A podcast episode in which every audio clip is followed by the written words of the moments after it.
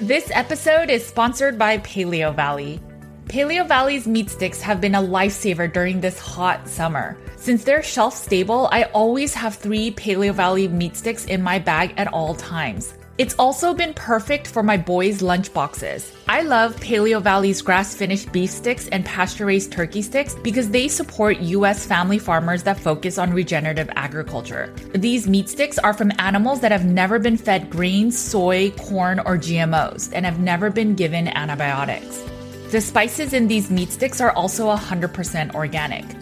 The sticks come in five different flavors, and my favorite is the original beef stick, and my boys love the teriyaki beef sticks and the original pasture raised turkey stick. Paleo Valley's meat sticks are a perfect snack and frankly a great value without skimping on quality. Each stick is about $2 with our discount code, and it comes in a 10 pack bag. Make sure to support this podcast and head over to paleovalley.com slash CATG and use code CATG to get 15% off your first order. Thanks for listening and supporting the Cutting Against the Grain podcast.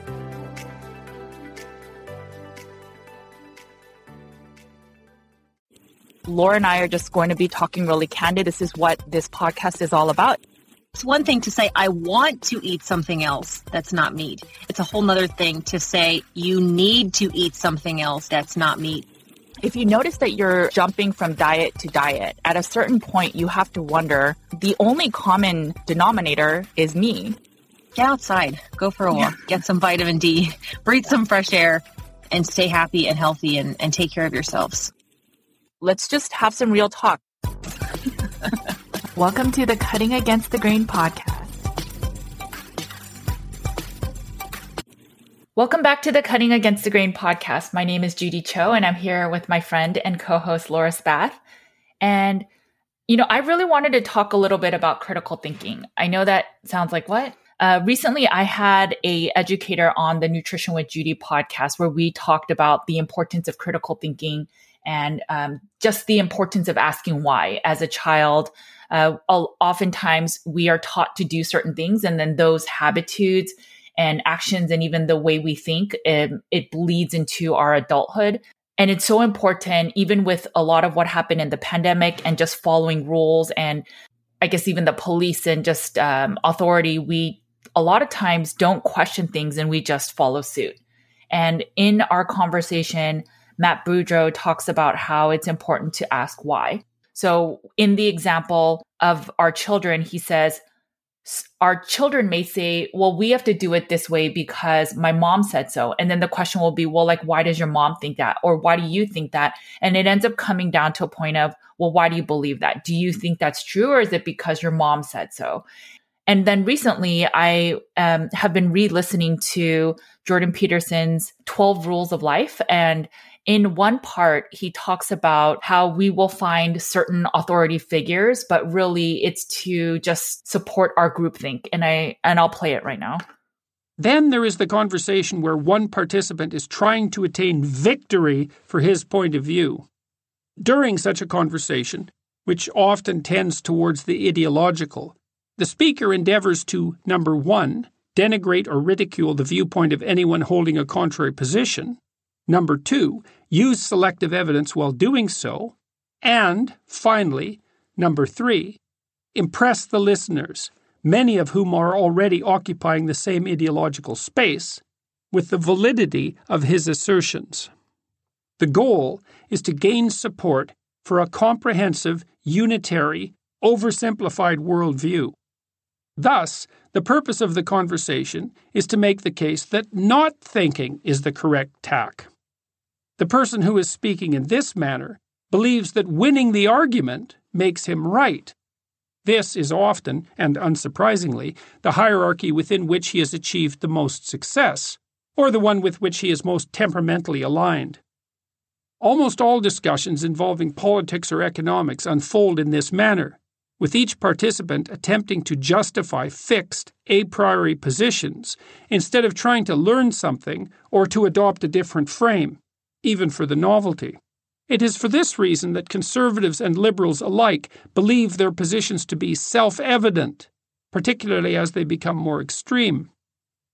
So when I listened to that, I, I really thought of oh my gosh, that's like the entire wellness space on online, right? We we find somebody I know that's horrible because we're both online, but so we we know that standard care does not work in a sense. So a lot of us have followed a diet that our standard care doctor provided us and it didn't work. We we listened to their rules and regulations and dietary guidelines of how we should eat if we have diabetes or if we are unwell. And so we find that we are going to find some other person or some other diet that will fit us better. And so then we stumble upon a carnivore diet or the keto diet or whatever diet it is.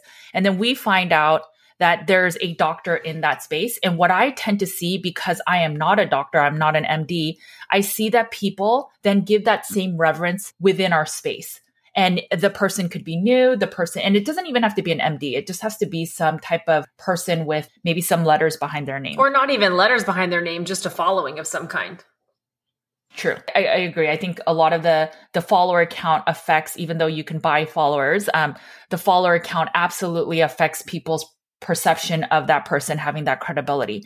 And what ends up happening is I find it so ironic that we have decided that standard care doesn't work and then we cannot trust the authority figures within that standard care realm. And then we move on to a keto diet or a carnivore diet and then i see people then do the same thing. They blindly follow a lot of the leadership or a lot of the the people that have a larger following. And in my mind when i work with clientele that challenge a lot of the dogma i really wonder how are you guys following that? It makes no sense, right? If I'm using my hat of critical thinking and thinking why, it doesn't make sense other than, well, so and so said so. I think most people go into social media content and what they're looking at on the internet, not with the mindedness to learn something, but either with the I idea to be entertained, first of all, or second of all, they want to find their opinions reiterated back to them. It's one of the number one reasons why I don't talk politics on social media is because I have very strong opinions on that kind of stuff. And obviously, we talk about it a little bit here more, but even just really not even at all. But I have very strong opinions on like how I live my life. Uh, and I'm very comfortable opening openingly living my life like that. But the reason why I don't share it online is not even to hide from it or to be ashamed from it. It's because nobody wants to hear my opinions with an open mind to learn something. They want to hear their own opinions out coming out of my mouth. And we see that with I mean, I think we saw that with the liver thing that you did, right? There was this common perception in the community that liver was a superfood and everybody needed liver and everybody loved it. And like you said that and everybody said it. It was included in every graphic everywhere. And the minute you came out and said, like, maybe liver is not as good as we think it is, maybe actually it's harmful. And maybe that the reason why some people are sick is because they're eating too much liver. You had this huge backlash of people coming after you because you no longer represented their opinions. And it wasn't this like, whoa, wait a second. Judy's bringing new information. We should let me dig into it more. Let me take a look at it. Let me have some analysis of it and see where she's getting that information. It was just this instant reaction of, that's not my opinion. I'm not going to hear that opinion and I don't want to know anything about it. And so um, it's it's definitely I think unfortunately one of the natures of the internet when if you're having that conversation with somebody in person, they are much more willing to be open-minded to hear you out. Nobody's going to just instantly smack you you know shut shut you down. They're not going to call you names. They're not going to tell you you're an idiot in person. But yet online we are so closed off to the possibility of hearing any new information whatsoever yeah, and, and I think we absolutely saw that with the liver, and then I think we also saw that with um, with the pandemic. So th- I think there was a split in the carnivore community when the pandemic happened, and whether it had to do with masks or the vaccine or a lot of the other regulations that were brought down. All of a sudden, the same people that loved me for nutrition, if I took a stand on if the children should get vaccinated, for example, I was now a fearmonger right. or I was a conspiracy theorist. And it was wild because wait, but you you trusted me with my nutritional content. And even though I share all the research I did on the vaccines and and and COVID in general, now I'm this crazy person. And and so I think you're right. There is a level of groupthink. But what's interesting to me is when it comes to authority I think people, especially if there's an MD behind that authority figure, there is an extra level of belief. And the reason I think that is when the whole meat and fruit space came into the conversation, there was a little bit of pushback, I think, from some of the maybe older carnivores, but generally, I feel like it was more openly accepted but that is technically new information right i kind of feel like it's it was more openly accepted accepted because most people are looking for an excuse to eat something sweet mm-hmm. uh, and you know i think especially people who are like me and who are unhealthy and overweight and we're just we're missing out on that sweet element so when the honey came into play or when any of the fruit stuff okay. came into play now, obviously, I don't think that's everybody, but I do think like I would have been looking for that excuse then to say that it, it could be good for me or that I need it. Um, versus just saying that you can't have it. That's the difference. I think you and I, this is maybe a side note, but like the difference with all of that is not saying you can have it. And there are certain people who could have it without issues. Like you can do certain things without problems, but then to turn around and say you need to do those things or it will be a detriment to your health is the, is the problem. And it's just, it is crazy how much things can change very quickly when you have one or two authority figures that speak up then really the entire community shifts very rapidly uh, into that mindset. Yeah and i think that's why this conversation of critical thinking and of asking why is so important. Having my children go to this socratic thinking where everything is based on why like why do you think that? What is your opinion? And drilling down to the core of why my children believe in a certain thing, it makes me now focus well, why do I believe that? Why do I think so- certain things about a diet or about even the way that we're living our lives or even about the pandemic? And then once you start drilling into those questions, you can't help but do your own research and then figure out what really makes sense for you. And I think the problem is that majority of Americans and people in our you know, busy society where we're on social media and we're doing things that are busy, busy, busy, we are not doing that level of why. And I think in the fear in me is that we are being herded as sheep or animals to a place that one day we're going to wake up and go, oh my gosh, how did I get here?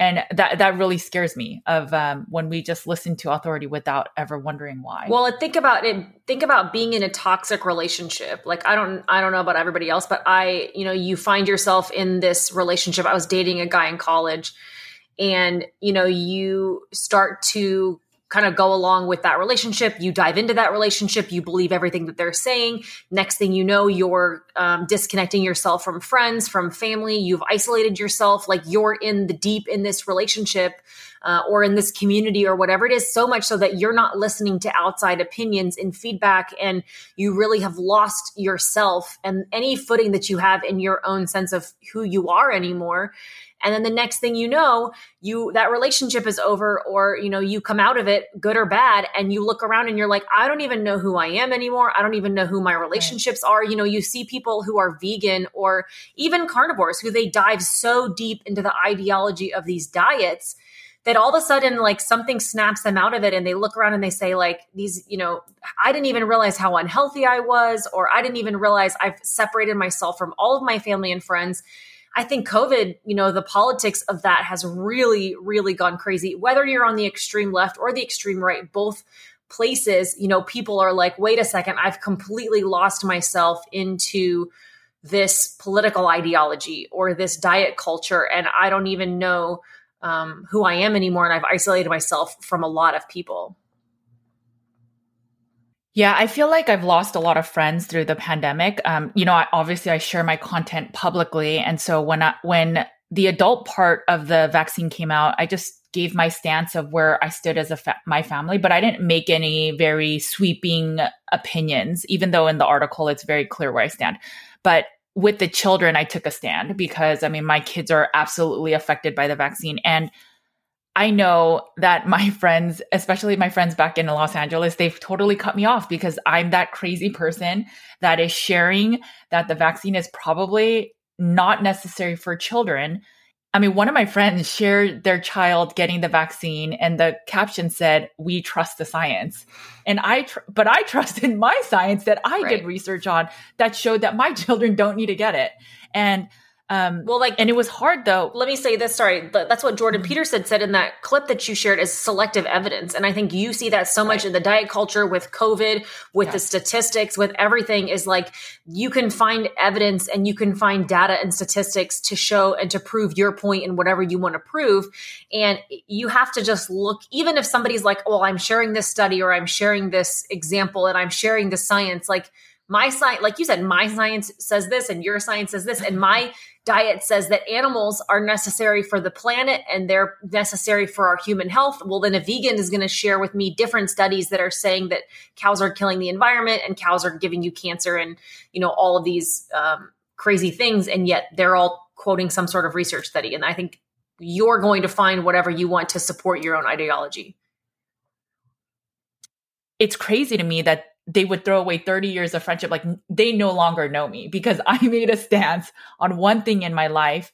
And it, it's just, and I keep just talking about my friends, but the truth is, this is happening in everything in the American society, right? It's everything from um, politics to religion to everything of either you're black or white, either you're this or that. And there's no middle ground when most of us are middle ground. But I think they purposely, and whether it's corporate press or uh, social media, they're showing this polarizing views to separate us.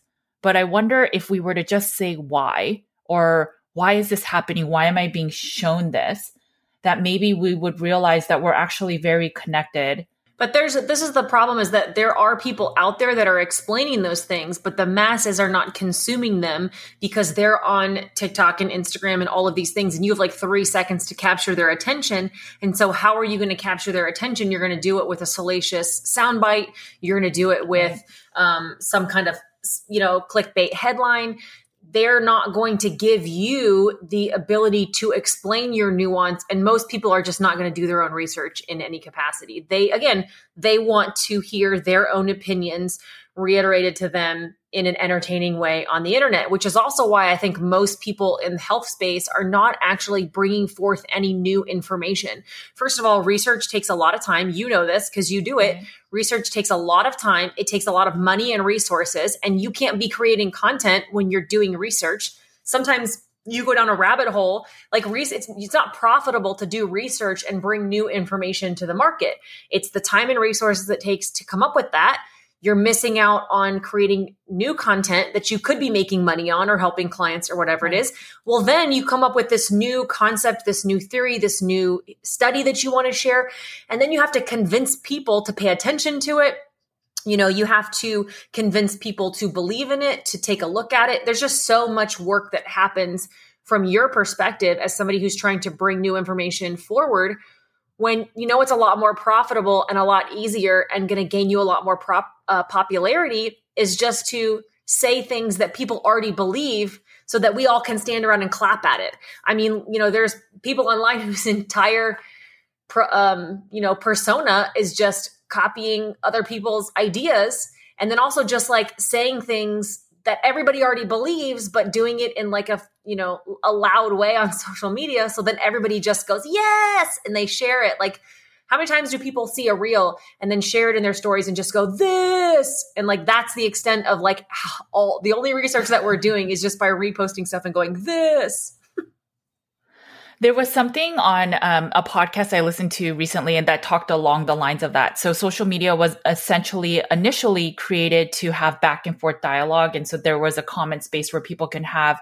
that level of dialogue where you can share your opinion of whatever was shared. And then once I guess that like button came out, um, it changed so much where people stopped communicating and it was the more, I guess, outlandish your opinion was in the comment section or the crazier your comment or witty, that you would get more likes. And then it became a popularity contest of sharing what you liked or you disliked. And so now we almost communicate, like you said, with just the word this, or we share a like or a clap, or we say for the people in the back, right? we say all these things and we're not really having conversations or conversations to say, well, what if it's also this? Right. I listened to that same podcast. I know what you're talking about. And um, it was about, it also, they said that it was one thing to like the post, but when they came up with the like button in the comment section, that's when right. like you have one sentence to like attack somebody or say something vicious or say something hilarious or burn them in the meanest possible way. So then your comment garners the most attention. And so it's really not even about the creator anymore, but then it's about coming back at them in the craziest way. And I see that on all of my like ordering videos the way that people like rally together in the comment section to attack or to make fun of my nose or to like talk about what a Karen I am or like whatever it is, you know, somebody, whoever's going to insult me in the funniest, meanest, harshest way is then going to garner all of the, you know, army in the comment section to then they're going to feel powerful in a sense. And they've created nothing. They have done right. no work. All they have done is insult somebody and yet th- now they're feeling validated and they're getting hundreds and thousands of people to like them and to they're they're feeling great sitting in their house or whatever just by saying something mean and terrible to somebody else on the internet. And it just makes me think like where do we go from here right? So if we I get a lot of crap for sharing stuff that's not fully carnivore on the Nutrition with Judy channel. And I do it intentionally because when I first started our private practice, it was very quick to realize that carnivore is not going to fix everything. Eating a meat only diet will do tremendous healing. You will reduce a lot of inflammation. But from there, for, for some people, it's not the final piece they need in their healing journey. And so when I realized that, I couldn't ethically just share people that are only carnivore because I knew deep down that it would never resolve for some people the final missing piece to have them fully heal. And so I decided I need to also share about food addiction. I need to also share about eating disorders. I need to share about faith. I need to share about even the way that we care for our animals or that how grass finished doesn't always matter. And there's really a gamut of everything. And, you know, I just interviewed Brian or Brian Lenskis is coming out soon and I talked about you in it, but he's not even carnivore, right? But we talk about tools of how he gets people to stay motivated, right. even if it's not picture perfect, even if they're admitting they're eating a donut, but it's figuring out, well, how can we help you to occasionally eat a donut, but not really be eating it long term? And a lot of people don't like that. They think then information is confusing for people that are trying to be strict carnivore. But if you were to think a little bit further, it's what what messaging within this conversation can I take home for me that will work to help me further heal? And that is the hope of it. But my concern with a lot of this, I don't think I don't ask why. I just follow the same silos or the the same thinking that everyone else has in my community. How are we going to ever grow and f- really have true science and really further and have these questions like, what if I never brought up the concern of liver? To this day, right. people would be eating so much liver. Like, who would have really brought up vitamin A? That was willing to take all the daggers that I had done. And not to say that no one would have. But they wouldn't have because I mean, the people that are pushing it the strongest all have um, liver supplement sales and companies where they're selling those things. And it would have been de- detrimental to their business. So maybe at some point, if it got to be well known enough or a problem of, they would have stuck a fine print warning label on there like, do not overconsume. But other than that, it never would have been mentioned. Yeah. I think the challenge though is that it's not up to you as a creator or it's not up to you know, we want to put that responsibility on the leaders in the community, but it's not up to them to be the ones who are doing more research. I think this is where as a consumer I have to have this discerning eye. I have to look at things more clearly. I need to have a reality check with myself and say, you know, am I looking at things for, with an op, with an open minded lens? Am I, you know, just trusting what I'm being told because I like this person, you know, and I followed them mm-hmm. for a long time? Like, am I truly looking at this is a crazy idea? They've had a massive change. You know, when you came out with the liver thing, thank God I didn't like liver. So I'm not going to lie. I did no research and I looked into none of it because I didn't eat liver anyway. And you were validating that for me. So that's, that's an example of where I fell into it. But if like I'm following how I'm eating by watching somebody or I'm, I'm, you know, know, taking all of my cues from them, I do think it's important that as a consumer of that content that I'm digging in and saying like, why is there this big change? Why are they doing this way? What's happening? Like, what's the root cause behind it that's making this happen or that they're saying this or what are the studies that are showing this? I think we just sometimes take anecdotal evidence or just saying like, this is what works for me. And then we assume that that's going to work for everybody. Yeah, it's that dangling carrot or the dangling whatever that will get people to mo- be motivated and moved. And that's why those, you know, lose weight in 21 days, all those 21 day challenges work because it seems like it's not forever. Right. And it's, well, I can do 21 days of whatever it may be. And but the reality is that in 21 days, you're not going to change a lot of that metabolic syndrome that you may have been struggling with for decades, right? But it's an easy sale. But if you're also dropping that much weight that quickly, and I, I keep saying this all the time, but I could promise you, like, lose 20 pounds in 10 days. I'll tell you some way to lose 20 pounds in 10 days easy. But is it healthy? First of all, is it sustainable? And are you actually going to keep it off? And is your health going to be in a better place by doing that? I've done that so many times, but then I gain it all back again because it was unhealthy.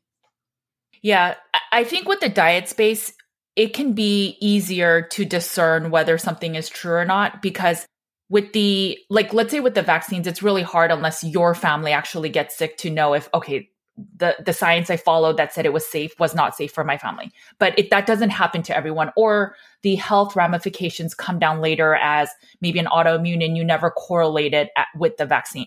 But with food, let's say somebody's saying you have to eat veggies and veggies will make you feel better. So as a carnivore, I say, okay, I really trust this person. This person is telling me that I now need to eat root vegetables. And so I started eating it. And after a month of introducing that root vegetable, I don't feel well. So then that will be my sort of biofeedback of saying, hmm, I don't know if that response was right because for me, I clearly don't feel well. In that aspect, trusting my own body will be my gauge of if that person is actually sharing good information.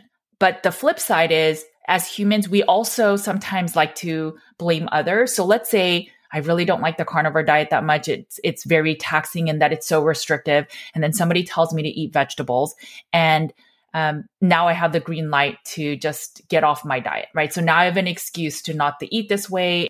Does that make sense? I feel that sometimes we will use new science or new recommendations as an excuse to get basically get off a diet that may be beneficial for us. Yeah, absolutely. And I think we look for those people, you know, when you know there was the movement a couple of years ago when everybody switched over. We've mentioned Ray Peat, but if people aren't familiar, Ray Peat is a type of diet where they're eating, I mean, you know better than I do, but they eat it like they drink a bunch of orange juice, they eat this raw carrot salad. Uh, and some different fruits, and basically that along with meat. And it's supposed to be really good for your gut and it's supposed to be really good for your hormones. And we saw this huge group of people that kind of transitioned over to that in the first place like several years ago on a carnivore diet and all of a sudden like all these people were leaving carnivore and like drinking a bunch of orange juice and having this raw carrot salad and stuff. And there wasn't any questioning of why wasn't the carnivore diet working for them? The answer that they were all sharing was the carnivore diet didn't work for me and i needed orange juice and raw carrots to heal my hormone issues when if you really dig further a lot of them were under eating a lot of them were over exercising a lot of them were being much too um I don't know, like rigid on the types of meat that they were eating. They weren't getting a variety of meats because they were scared of the PUFAs and the chicken and the pork. And it's just like there was a lot of ways. And like you say, it's not to say that a carnivore diet is going to fix everything for everybody, but there is an element of like, why did they make this change and this switch? And I think the answer is like, what was going on in their health that caused those things? And there was just not a lot of people that were kind of looking back, taking a step back from what they were saying and saying, why are they making this complete flip flop? What's going on in their health that's causing those things? And like, what are they trying to address? They all just heard like the carnivore diet's not working. You need orange juice. And that's where I think about, well, why would we use orange juice? And I get that orange juice, especially if you make your own, there's a little bit of vitamin C, but it's like what um, Dr. Lustig told me is orange juice, the vitamin C in it does not make the amount of sugar better. So it's right. it's it they're different and and for gram to gram there is more sugar in orange juice than there is in soda. And and that level of vitamin C is not as more beneficial than drinking soda, for example. Right. What I found interesting is also then I thought about the carrots. Like, why do they like carrots so much? And I mean, I did some research on the carrots, but I think recently what I've stumbled upon is that there is a ability for carrots to bind to some biotoxins. Um, there's a research paper that shows I think it's carrots, okra, and uh, some other vegetables, and I'll put it in the show notes. But it has a very similar effect as the the binders that they use for the um, shoemaker mold illness protocol. Oh. They do not have as much of the binders and it's not as potent. But uh, for people that are really, really unwell that are trying to use the binders for the CIRS protocol, they may start with the okra binder. But there's a similar binder in carrots.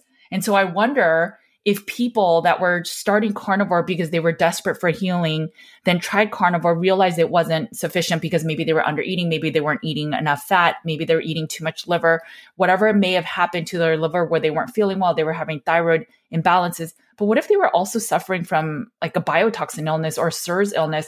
And so then they go to Ray Peat. The Ray Peat diet recommends that you get balance with the circadian rhythm and you hit the light in your eyes. And that also is depleted when you have a biotoxin illness. So what if these people are they do feel better with carrots because it's binding some of their uh, toxins in their body yeah. and that focus of the sun is giving them some of that MSH hormone that I talked about in a previous podcast where that is a core hormone that gets depleted when you're suffering from CIRS. But do you see how if you don't do your own research and i know it's really hard to do your own research but if you just follow maybe you'll never get to root cause. And that's like the core of it for me is why. Like why do you believe that? I get it. Our society we're so busy we're so um, we're inundated with so much information but i sometimes think we should really wonder why. Like does that make logical sense? And i really really appreciate how my husband i'll share something. Like i shared that podcast that you and i are talking about. He he heard it and he said oh i don't know if it's as if society is as negative as they kind of portray that it's leaning towards. And he just always gives me this ability to think about why, like another, I guess, second thought of, you know, the way I'm thinking and challenging my thinking. And I just feel that we would be so much better off as a society if we could just stop being in these groups where we have groupthink. And I mean, that's how that's how Hitler came into power. It's, I mean, seriously, it's, it's, I mean, if you look at um, Hitler's background, it's not like he was uneducated. He was very polished. He shared this ideology where other people really believed it. And that's how he came into power. These people that share it's like and a little at a time they chip away at certain rules or guardrails that are in place and then eventually they could do like these massacres that he did well that's what that's what we've seen over the last couple of years and why i think things escalated so much and like why you mentioned your friends don't even want to talk to you anymore because it was a life and death scenario. For a lot of those people it was viewed as life and death. And you were you know you were actively trying to kill people because of the decisions that you made about your own health is the way that they saw it. And because of the way that it was messaged uh, it ends up being so extreme. But i do agree that's why it's so important for people to have another voice. And i this sounds contradictory to what we said a couple of weeks ago when we talked about how there needs to be one agreed upon definition of a carnivore diet. so, like, yeah, we contradict ourselves. You know why? Because there's nuance in everything that we're talking about. And that's the point, right? The point is, yeah, what a carnivore diet should be defined in a specific way. But then we also need people um, to question that. And like you have Kevin, I have Chris who like I told Chris a minute ago, like, this is what was let me read this to you and tell me what you think. And he's like, You're crazy. That's not what it means at all. You're looking you're look you're reading into it what you want to get out of it. And you need somebody to kind of take a step back and say um, why are you doing something completely different than what you were doing six months ago without giving any explanation to it whatsoever? And i think you know we had a podcast episode where we talked about whose responsibility is it on on how they live. Like is it the influencer's responsibility or the consumer's responsibility to um on, on like how you live and it's a it's a cop out to say both but it's like as a person who shares on the internet it, i do have a responsibility to be transparent. I don't need to like tell you every time i get like a weird cramp or i get like a you know itchy back for some re- random reason but i do have an, a responsibility to say if all of a sudden i have some crazy blood work or if something is going wrong with my health because of how i've chosen to share i have a responsibility to be transparent about it even if i don't have the answer there is nothing that drives me more insane in this community or in any type of diet world and, and health space like this when somebody goes, surprise, I've been having this major health issue. And don't worry, I changed this one thing and now everything's fixed again. And it happens time and time and time again. We're like, surprise, I'm doing something radically different because I had a major issue that I totally didn't tell you about, but don't worry, now it's fixed. And now I'm going to tell you. I get the balance of like, I don't need to tell you every step of the way, and then that's not my responsibility, but it is your responsibility to like stop sharing. This is what works for me if you're having issues behind the scenes. And then it's also the responsibility of the people who are viewing that content to like take a step back and say, why do I keep believing this person? Why do I keep believing this method? Or why do I keep believing this without digging into it further? You know, if you can't stick to the diet, at some point there's a balance of like your own personal responsibility. And then there's also the balance of like maybe you're getting bad advice.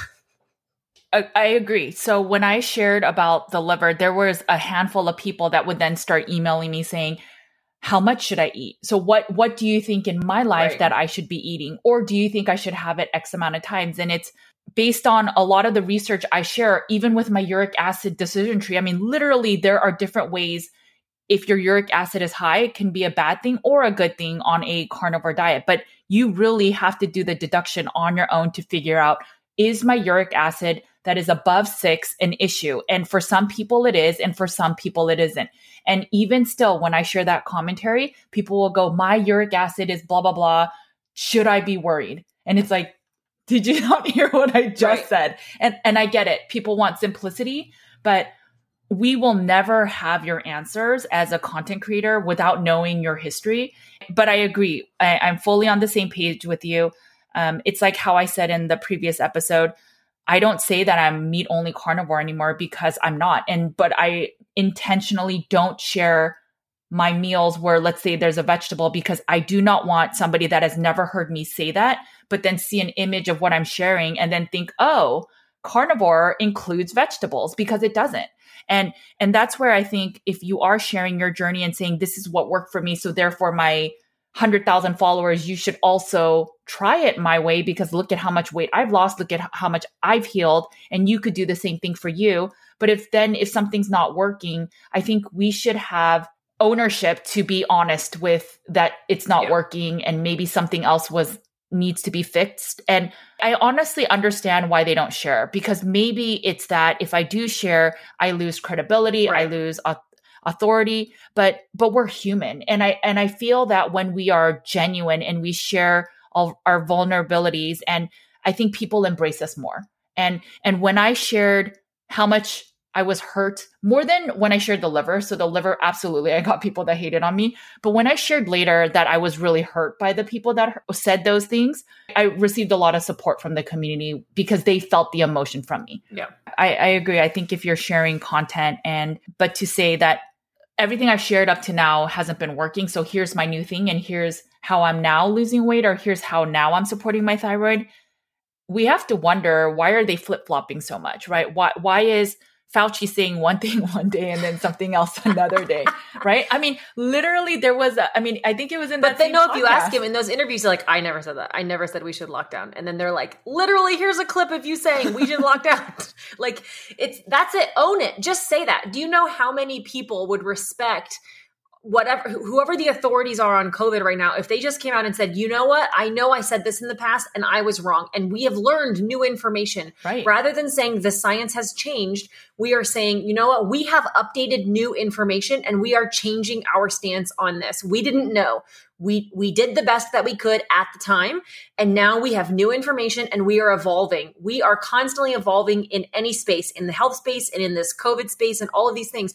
But now there's this literal brainwashing where like you're trying to they're trying to erase the things that they said in the past the thing like first you weren't supposed to wear a mask then you were and now it's like they don't work anymore. And now it's like just say we are learning as we go and we are updating right. the information as we have it don't try to you know erase what it was before it's okay to learn and evolve it's so crazy as you brought that up. So a couple weeks ago in my newsletter, I shared how on the CDC website there were certain things about the what the non-vaccinated people, how they were like certain mandates about them. I try to go back to that the Wayback Machine, or I forgot what the website's called. And then if you use it on your phone, it still works. So you can still go back to that time period on the CDC. If you go on your website on your computer, it says the website's broken. So they are actively trying to remove old information on the CDC right. website or on certain studies that they don't want you to see. The American frontline doctors that I always recommend, I still get messages to this day from people of, I just got COVID. What are some natural supplements I can take while I'm, you right. know, like the zinc, the vitamin C, what all of those things that link to the American frontline doctors doesn't work half the time now. It's broken. So I don't know if it's intentional, but it is crazy people. So now I have to give a screenshot of it because it, this is the stuff that's crazy, right? And just like how they were so against ivermectin, but now on the CDC website, ivermectin can be used as a support for COVID, yet it's never been shared anywhere. It is the same group of people, the FDA, that said ivermectin is for horses. Well, even just like if you look at the American Diabetes Association, all of a sudden now they're saying like maybe um, you know low carb diets can be useful for diabetes, right. and like they've changed their messaging a little bit, saying like I think it's still like 100 grams of carb a day is what they consider low carb, but you know they've changed their stance a little bit but it's not to say like hey we've learned we've updated let's re-educate people let's let's mention that we've evolved it's just like changing it and pretending like that's the way that it always was and we were never advocating for high sugar in the first place for diabetic patients it's crazy. And um, I, I heard their their recommendations though. If you listen, look at the fine print, it says to only do that kind of diet for a short period of time, as if diabetes will go away after right. you do a short period of time. It's insane. Let me say this though too and and here's how to combat this in my opinion because you're right like you don't have time to, to do all this research necessarily and it's like you, i don't i'm not going to do the same level of research that you're going to do personally if it right. comes down to like new information you're going to do that research but what i am personally looking for is i am i am still continuing to listen to a variety of voices. I don't put all of my trust in one person. You shouldn't be listening to everything Judy and I say and believing right. and going along with everything we say. First of all, Judy and I are way different in what we need and our views and our context. And we try to talk about that, you know, how just look at fasting. Like Judy and I have entirely different approaches and everything that we do on that. So I truly believe in in consuming from a lot of different people and then also just like looking for cues of consistency and just discernment and you know whether that's in political or your real life or on social media or whatever it is just like not putting everything that you have into what one person is saying and just trying to take a step back and say, what's the big picture here? And are there other missing pieces that I'm not getting? Um, or even just looking for like, are there different points of view? When Chris and I, I, you know, like I'd say saved our lives, right? Like we came to this way of eating. It wasn't because I heard Sean Baker and I learned about the carnivore diet and I did everything he said we should do. I heard about the carnivore diet from Sean Baker. And then I went, what else can I learn? And we listened to Ted Naiman, who's not carnivore at all. And he does like super low protein. And then we learned about Dave Feldman, who's also not strict carnivore. And then we learned about like Dr. Jason Fung, who advocates for fasting. And like we started listening to all these different people. Right. And we started taking small pieces of what each one of them said and it somehow turned into like what works for me. And that doesn't mean that what I've figured out by taking stuff from everybody else is going to work for you. And you shouldn't be trying to implement everything that I do exactly into making it work for you because there's just too many variables that are that way. But do that. Take a little bit of what I say, take a little bit of what Judy says, and then other people that share, and also people outside of the carnivore space. There's a lot that can be learned from people that are, or even just understood about how your body works or how, you know, look at people who are anti-carnivore and really dig into it and say why are they that way? And then go back and reevaluate what you're doing.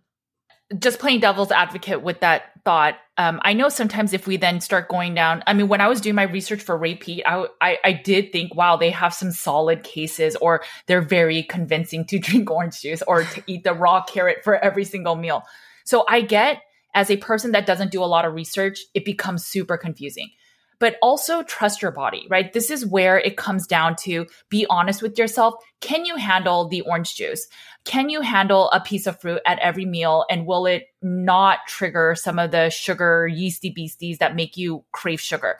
And maybe then it's okay, right? Um, that always makes me laugh when you say that because it makes so much sense. I'm sorry. I like used to have constant yeast infections like years ago and I just never, and so every time you say that, it's just like makes me laugh so hard.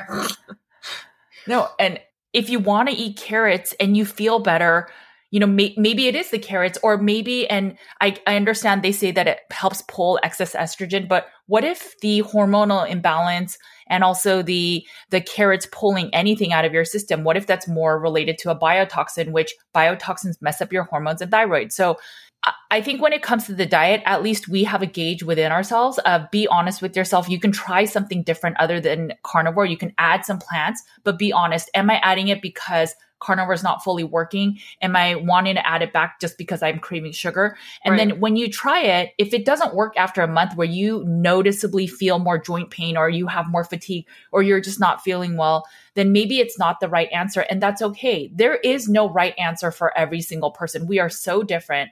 But what I just highly ask of all of us yes, listen to advice from people, but then use your discernment. Ask the question why and does it make sense for you and your family? Does it make sense in general? And then with the diet, does it make sense for you? Or if this advocate is saying do X one day and then months later say do Y, does that make sense for you? And is that confusing? And then the question is, why are they even flip flopping? And with everything, it's just at the end of the day, you are your own best advocate, and no one will care as much for your health and your well being and your livelihood than you. And so I, I highly recommend that you take the driver's seat in all of that.